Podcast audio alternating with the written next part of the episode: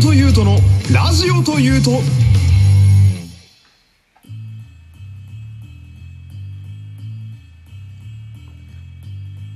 山本ゆうとのラジオとゆうと第96回よろしくお願いします。いつもラジオを撮っている時はですね、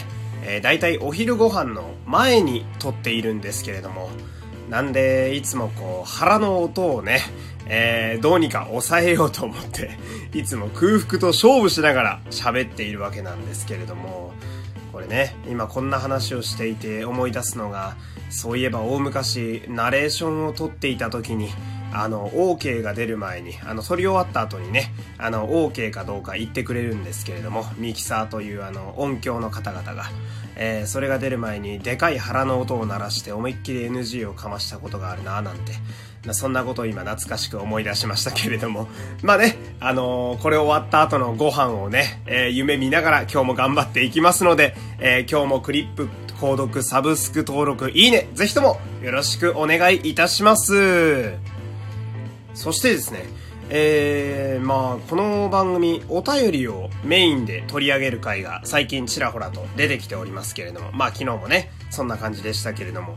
非常にありがたいことにですね、お便りがメインの回は非常に好評でして、評判がいいと言いますか、毎度リアクションが良かったりなんかして、私としてもね、お便り読んでいる間は、こう、貴重なね、リスナーさんと交流できる機会ですので、非常に楽しく私もやらせていただいておりますので、今聞いていらっしゃるそこのあなた、もし、何かこのラジオでね、お悩み相談だったり、感想だったり、もし何かありましたら送っていただけますと幸いです。そんなお便りは常に募集しております。番組概要の URL から簡単に送ることができます。感想や番組への質問など何でもいいので送ってください。でね、最近は雨が本当にひどくてね、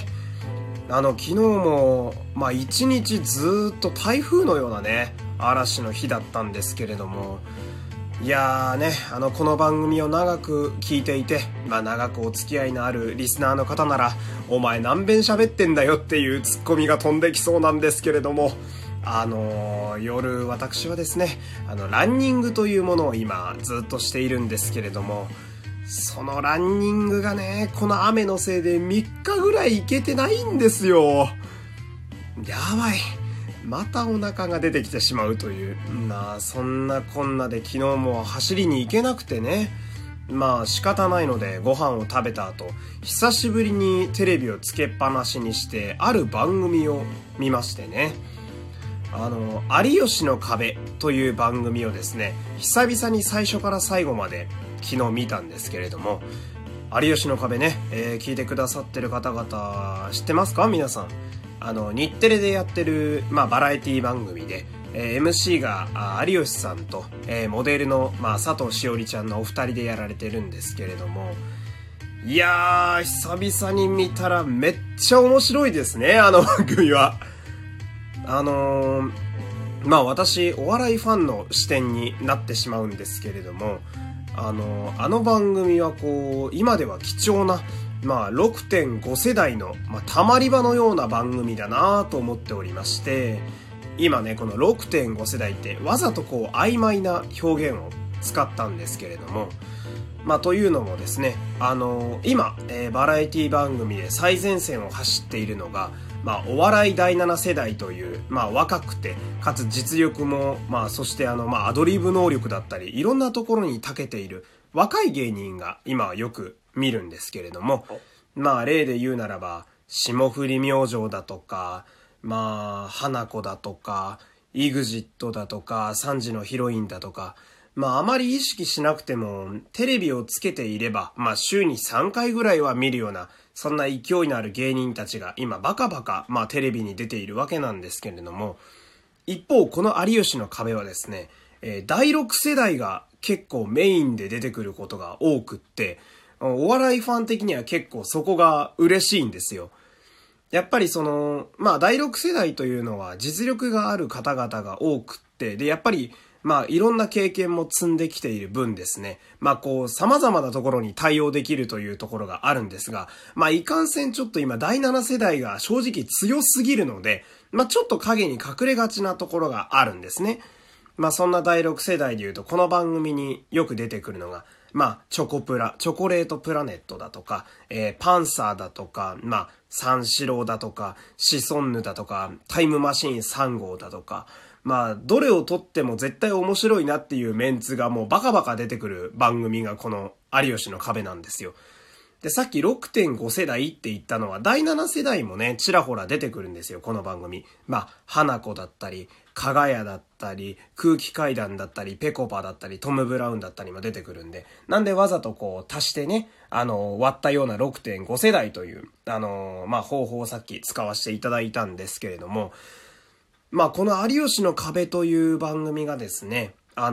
私の世代、まあ、私平成4年生まれの27歳ですけれども、からすると、なんだかすごく貴重な番組に見えてきましてね。まあ、この、世代、同じ世代の方であれば、きっとまあ、うなずいてくれる話だとこれ思うんですけれども、まあ、私の世代というのはですね、お笑い芸人が大量に出てきて、お笑いをやるというバラエティが乱立していた時代があったんですよ。まあ、レッドカーペットだったり、エンタの神様だったり、まあ、水獣だったり、あとは笑う犬だったり、とにかく、まあ、一週間に一回、まあ、週一で必ずこう、お笑い芸人たちが集ってきて、そしてそこからみんなスターが生まれていくっていう番組が、すごくあった世代なんですよね。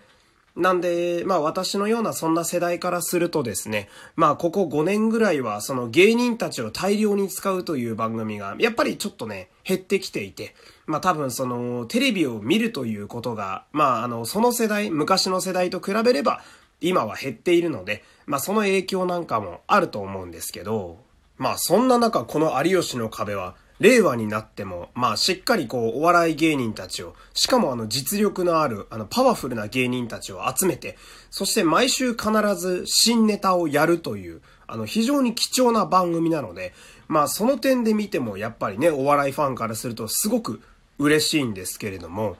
この番組昨日見ていてですね、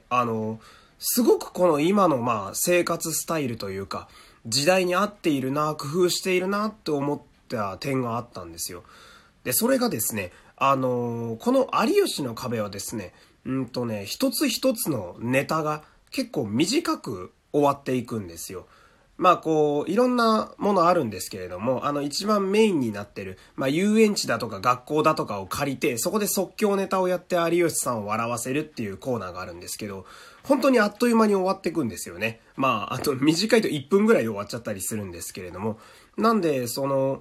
おかげで、この有吉の壁という番組自体を、どこから見ても、ついていけるようになってるんですよ。なんで、急につけても置いてけぼりにされないというか、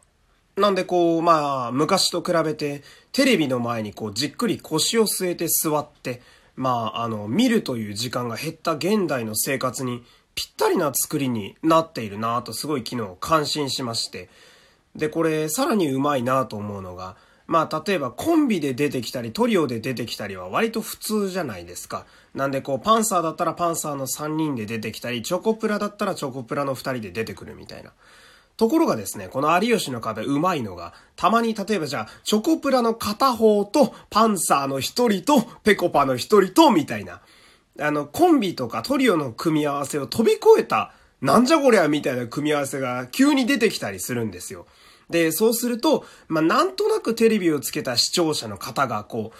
う、あれみたいな。この組み合わせは、なんか起きそうだぞみたいな。こう、化学反応を期待して思わずこう、ずるずる最後まで見ちゃうみたいな。まあ、昨日がっつりね、私がその策略にハマっていたわけなんですけれども、この辺の番組の作り方もすごい丁寧で上手だなーってすごい思いまして、それでなんと言っても極めつけはですね、まあ番組のタイトルになっているぐらいなんで MC が有吉さんなんですけれども、この有吉さんがですね、とにかく終始優しいんですね。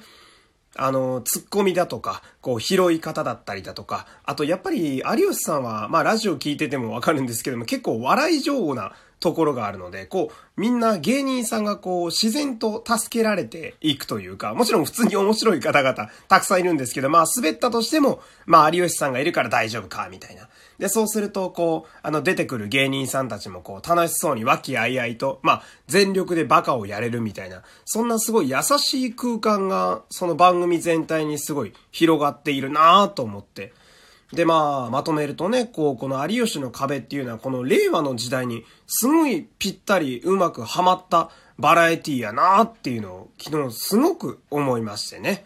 なんでまあこの策略にはまりつつ、まあこれからもこう時間があったらちょこちょこ見ていこうかなっていう、今日はそんなお話でした。ではまた明日お会いしましょう。山本優斗でした。また明日、さよなら。山本優斗のラジオというと